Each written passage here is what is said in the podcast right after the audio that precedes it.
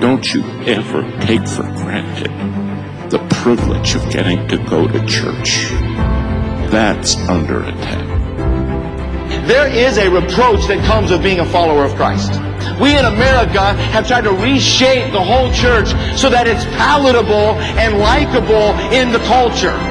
A church that is accepted well with the culture is usually not accepted well with Christ. The church is a fortress, and a fortress is strength. A fortress is might. Not only a center of defense, but a place of strategic planning and offense.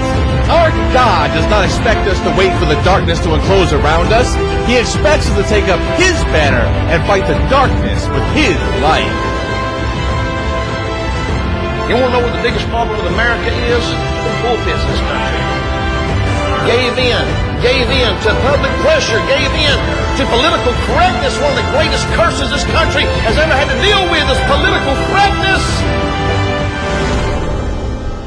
Preparing the Christian to shine the light against the darkness of this world. Welcome to Our Mighty Fortress podcast. I'm your host, Ron Miller, and welcome to the show. We have a much needed subject to cover today, but first, please go ahead and hit that follow or subscribe button on the podcast platform in which you're listening to us upon. We have several social media platforms with all sorts of material that you can listen to and read. Check out our fan page on Facebook. When you type in at Our Mighty Fortress, that page is growing more and more every day, and we'd love to have you. You can also take a look at our website, ourmightyfortress.com, where we have a host of media that you can look at articles, videos, and even our merch store to help support the work. If you feel so motivated to donate to the work that we do here, greatly appreciate that. You can feel free to do so through our website and the established PayPal link. If we've helped you in some way through our work, please tell us at ourmightyfortress at gmail.com. By following and supporting the podcast, you let me know that you care about the subjects that we discuss. Today, I would like to get a deeper look into how the Christian will interact in the world's politics. I want to look at what a Christian is able to do, even in situations that may be unpleasant or downright aggressive. I want to discuss what Jesus Christ expects his people to do in the chaotic state of this nation that's in. What kind of stance should the Christian take versus the government? How should we navigate with evil rulers? Are there general or specific principles to follow when it comes to our interaction with the world's governments? We'll analyze the four types of responses of Jesus Christ when dealing with antagonists. And we're going to see what is the proper response to these different types of individuals. I know this is going to be a very controversial subject, even amongst those who consider themselves Christians. But I want to take a, a biblical approach. And hopefully, by the end, we can definitely come to some absolute conclusions. With that introduction, let's get right into this. First, there is a lot of confusion over the character of Jesus Christ and how he wants us to interact with the world. Ask the common person who claims to be an evangelical today as to who Jesus is, and you might be surprised that it's not the same picture. After your survey of all these people, you'll probably walk away with the picture that Jesus is some peace loving, tree hugging hippie rolling and smoking a joint. Are we commanded to love our enemies? But what does that even mean? Is there a context? Let's advance this thought a little bit further as to our interactions with the government and what Jesus expects us to do in our everyday living, especially. I do not know what you may believe about what I'm about to ask, but I want to ask a series of questions that will help us think about the grander scope of what we actually believe. What should the individual Christian's role be in government? And with that question, what would God want his people to do today in the United States of America and its constitutional republic? Should they be completely outside the government and military, taking a purely peaceful roles? Or they take part in government roles, but if so, how far do they go? Is it more than the main three branches of government, as there are bureaucracies like the CIA and NSA as well? Should Christians be there? Should a Christian be one of America's James Bond agents? Let's not use America as an example. Let's go to the extreme. What about if an individual Christian is planted in, let's say, communist China? What should he or she abide by in that sort of government, knowing that such actions of being a Christian could carry harsher penalties? If Christians were to be politically active in China and change the government peacefully, is it a sin? If Christians were to do the same in China, but instead change the government through revolution, is that a sin? These are all interesting and important questions to answer, but each can be answered in principle. To start off, let's examine what sort of basic responses to situations that Christ was in during his ministry. The first reaction of Jesus Christ comes through calm and peaceful responses. An example of this comes in Mark chapter 10 verses 17 through 21, which states, quote, "And when he was gone forth into the way, there came one running and kneeled to him and asked him, Good master, what shall I do that I may inherit eternal life? And Jesus said unto him, Why callest me thou good? There is none good but one, that is God. Thou knowest the commandments do not commit adultery, do not kill, do not steal, do not bear false witness, defraud not, honor thy father and mother. And he answered and said unto him, Master, all of these I've observed from my youth. Then Jesus, beholding him, loved him, and said unto him, One thing thou lackest. Go thy way, sell whatever thou hast, and give it to the poor, and thou shalt have treasure in heaven, and come, take up the cross and follow me. Now, this was Jesus' reaction with a rich young ruler. The young ruler asked how he could inherit eternal life, and Jesus calmly responded with some of the Ten Commandments. Jesus did not respond with the intention of directly answering the question, but to draw out what was in the young man's heart. The ruler said that he kept all of the commandments from his childhood. Now, think about that. That's impossible to do. You can't possibly keep all of God, God's commandments. This man had no clue what he was asking, and he saw it as some sort of wealth transfer system. He's rich, so, you know, obviously he's earned the right to go to heaven, right? That's the kind of idea. This laid the foundation for Jesus to address the young man's attachment to his wealth and thus exposed his sin in the rest of the story. He told him to sell all that he has and give it to the poor, take up his cross, and follow him. In the end, the young man walked away grieved because he loved his money. The entire interaction was peaceful and was quite a teachable moment for those who were watching. There were plenty of questions that came to Jesus after this. There are many situations like this with Jesus, and they all had a specific purpose. The next response of Jesus that we're going to take a look at is one that was kind but firm. An example of this can be found in the book of Mark, chapter 12, verses 14 through 17. It says, quote, And when they were come, they said unto him, Master, we know that thou art true and carest for no man, for thou regardest not the person of men, but teachest the way of God in truth.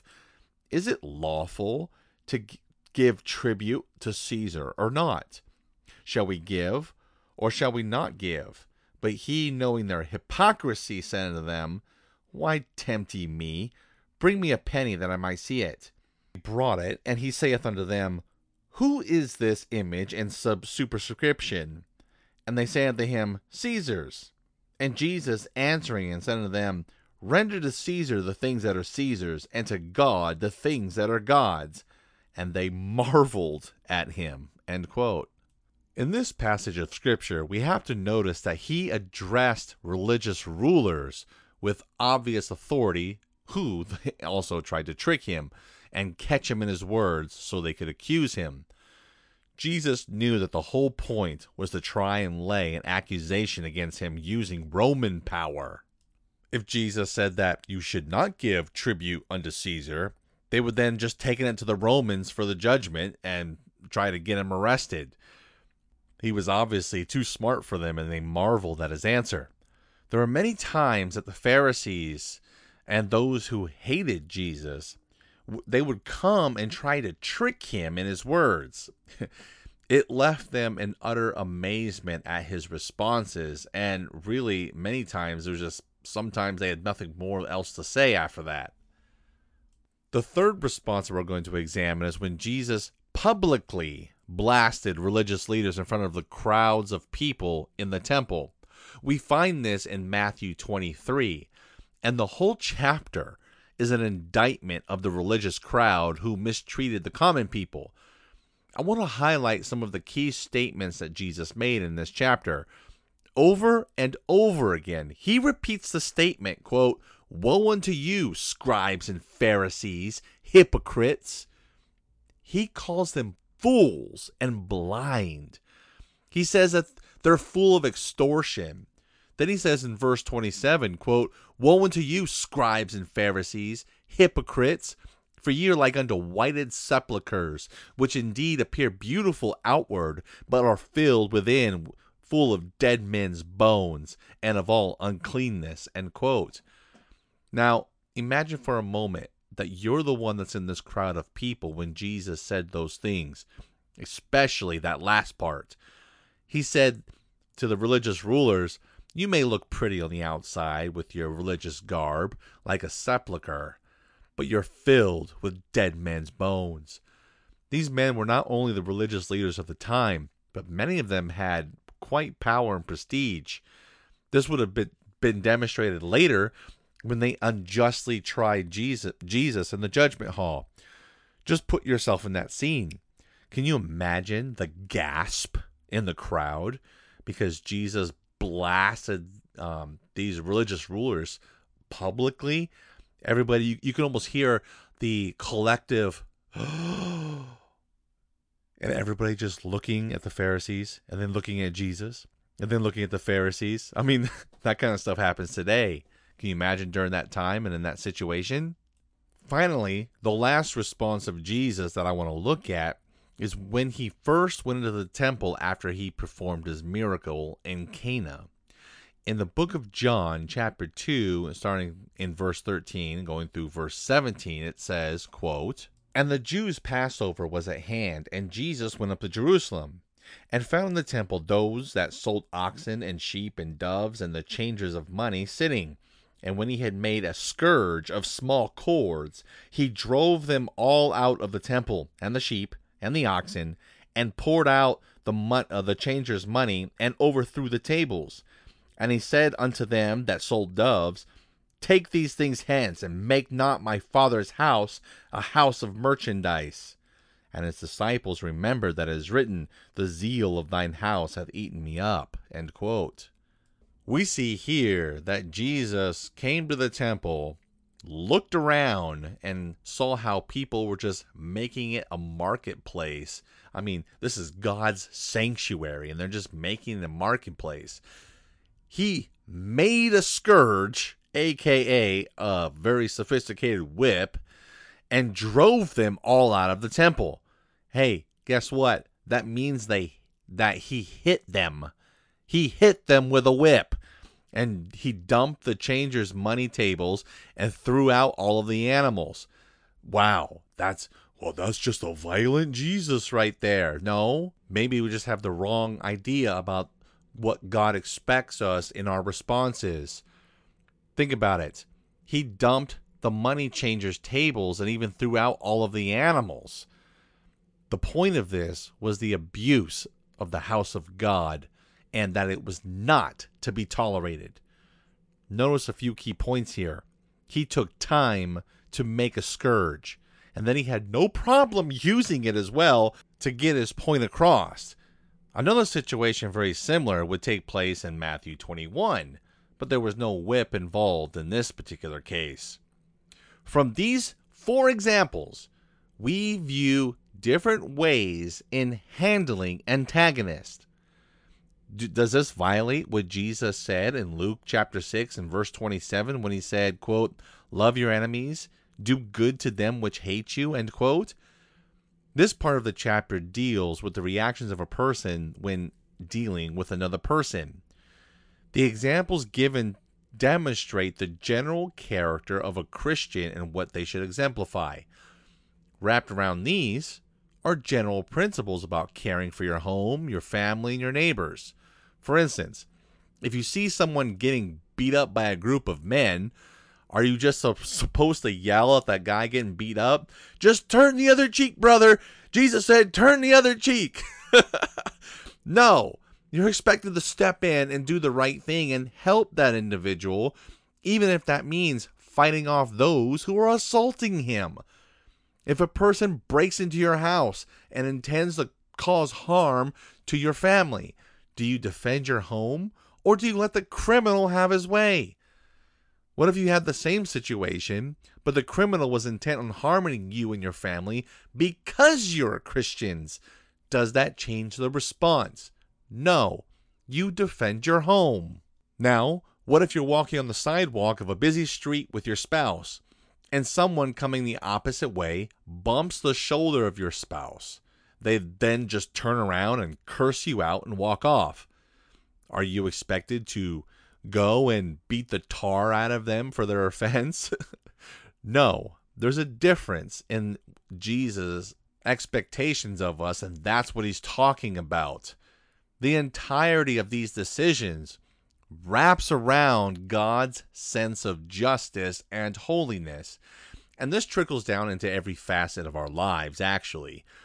In 1 Peter chapter 1 and verse 15, it says, quote, but as he which hath called you is holy, so be ye holy in all manner of conversation. End quote.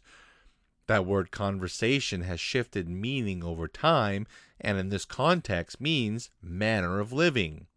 So be ye holy in all of your manner of living. There are plenty of personal interactions of sin with others that can be overlooked, but there comes a point of God's justice that comes forth, and that's when you step up to the plate and you do what you have to do. Another example to provide some critical thinking Jesus said, Bless your enemies. But the man at work who hates you is stealing money from the company. But wait, Jesus said, Bless your enemies, right? You won't bless him if you report him. Or do you report him to the officials and you pray that he would turn from his wicked ways? Of course, it's the latter. That's what Jesus means. Righteousness and holiness always guide responses, especially when it comes to justice. The difference of responses can also depend upon your mission as well. Your mission at home is to defend your family. If you're a missionary in a foreign nation, taking up arms may not be the best way to win people to Christ. This is this kind of idea in which, let's just say, if you're a chaplain in the U.S. military, they don't want you to be armed, but you do have armed guards for your protection in the war zone. they do have armed guards, it's just they're not carrying.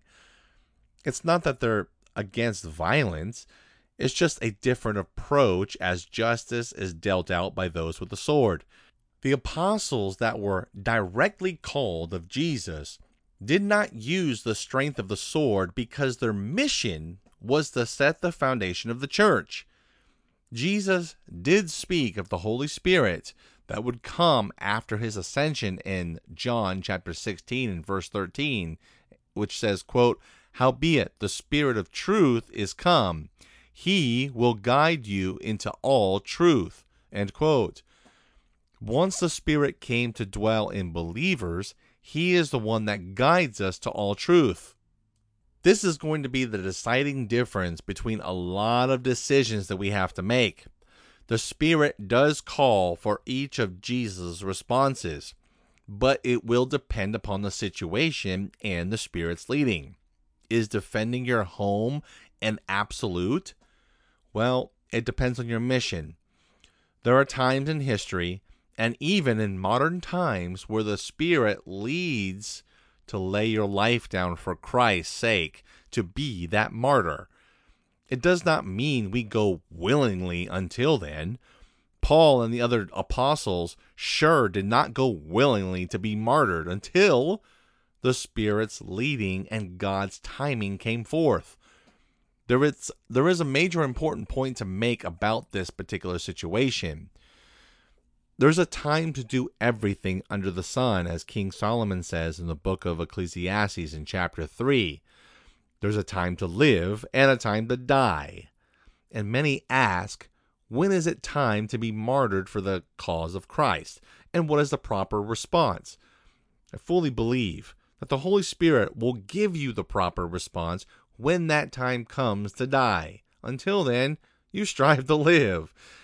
This is how we have seen many Christians either go to martyrdom or there are many more that fought back and God still blessed them. I could read stories upon stories of God putting his hand upon Christians that did take up arms in certain situations. This is really hard for many Christians to grasp because they lack the foundational principles in the Word of God. Everything that God tells His people to do or not to do has a perfect rhyme and reason to it. If one can't get a hold of that, then they're going to struggle with much of biblical interpretation, thus creating their own interpretation and definitely not what God intended. Like I said, King Solomon said back in Ecclesiastes chapter 3 and verse 1, it says, To everything there is a season and a time for every purpose under the heaven. He then goes on to list a bunch of things that there's time for. Now, either this is true or it is not, but you can't have it both ways. In that list, there is a time to kill and a time to heal, a time to love and a time to hate, a time of war and a time of peace. Notice that all of them are things that happen in our lives that are choices that we have to make. Is this some sort of contradiction? Not if you see things the way that God sees them through the eyes of justice and holiness. Here in America, we have a set of laws and standards that the people in this country have to meet. If not, there are police and other law enforcement branches that see that they're enforced. Is it wrong for a Christian to call the police when somebody breaks into their car or assaults them or commits some other form of crime against them? No, of course not. You can't be holier than now and claim that Jesus was some peace loving hippie and then you know you're going to have those same kind of people asking the police to protect them and enforcing the characteristics of God's justice and holiness. It's just a blatant contradiction.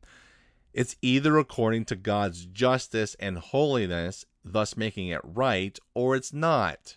This means that being not so nice or even bringing the sword is sometimes justified. Not all the time, but sometimes. This is important to grasp as it also makes the difference when you're in foreign countries when you have to abide by their laws. America's laws were originally founded by Judeo Christian principles, but in other countries, they don't have that kind of foundation. If you're in communist China and you're directed by the law to turn someone in for holding church in their house, does God expect you to keep that? No. But why? Book of Acts chapter 5 and verse 29 says, quote, "We must obey God rather than men." End quote. God's laws are supreme and they're above man's laws. Even in America, where the foundation of Christian morality is just eroding, do we obey and follow the abortion laws? No, because it breaks God's laws. Killing another human being is surely a part of executing justice upon wrongdoers, but it is not to be used as some sort of convenience as seen with the murder of children inside the womb. Now, what if the government is the antagonist? The picture that Jesus gives in his parables is that we're to occupy until he comes.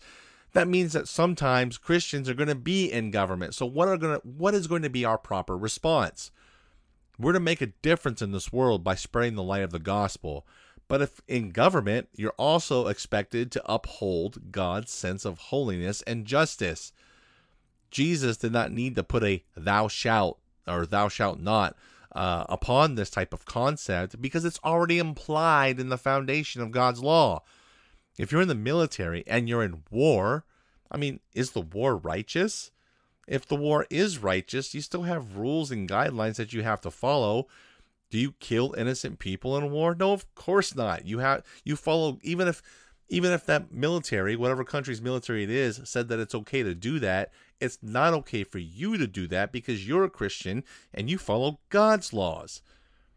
Now, I mean, you can make the case that, well, what if the war in its entirety is unrighteous? And there's, you know, people who debate that about the middle, you know, the wars in the Middle East the last 20 years. But let's bring this a little closer to home. I mean, this also goes for any of the bureaucracies or government agencies that you can work for. Is it a sin before God to say maybe be a U.S. counterintelligence agent working to protect the nation? Well, it would depend on the nation you're going to be working for, obviously, but let's just say you're a part of the U.S. Well, what are they asking you to do? It would definitely be very hard to toe that very thin line of morality at times. And given the way that our government is going, it almost seems kind of impossible. I mean, does your life include a life of lies? Oh, you're going to have a hard time justifying that. That is a hard stumbling block to overcome, and it'll twist your heart and your mind. Using American agencies as an example, I mean, this could go for the FBI, the NSA, the CIA, and many other agencies not publicly known. Not publicly known. Yeah, there's plenty of other you know government agencies that you know are considered paramilitary that you don't really hear about i used to work with some of these in afghanistan and it seems like the the paramilitary is growing more and more when they talk about military leaving afghanistan they don't tell you about the civilian contractors that are still there i know it's shady but it is what it is but what if you're asked to do things that are ethically wrong before god but not your supervisors but God? The answer then becomes clear as you need to start to find a new job. Or if you are looking to pursue that avenue, start to realize that maybe this is not something that God would have me do. Now, saying all of this, you probably are already thinking, well, what are we going to do with a tyrannical government? That's kind of the conversation that's going on today. Well, let's start with the extreme and see if what you're going to do, you know, if you're in a communist nation.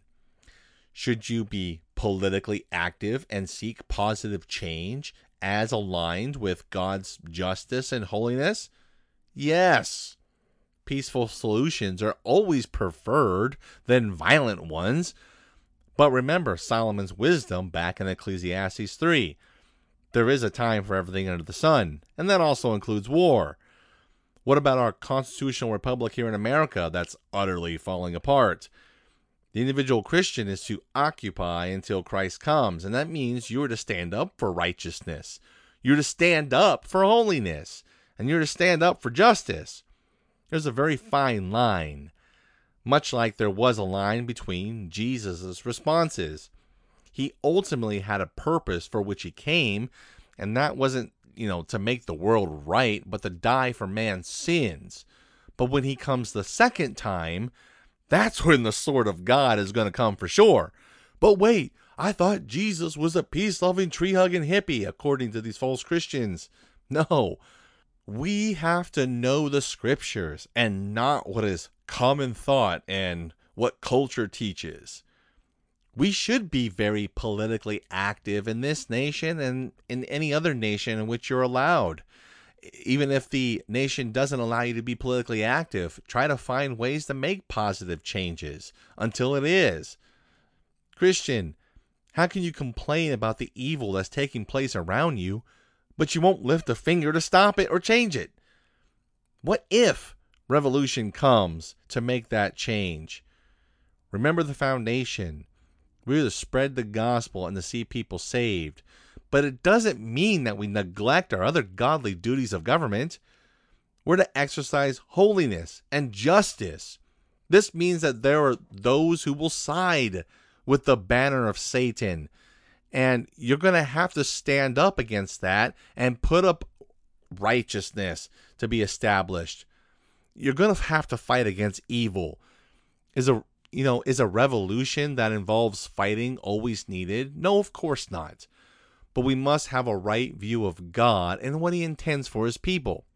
Look, when Jesus gave the Great Commission in Matthew 28, that didn't mean that Jesus told men to abdicate their other duties and responsibilities.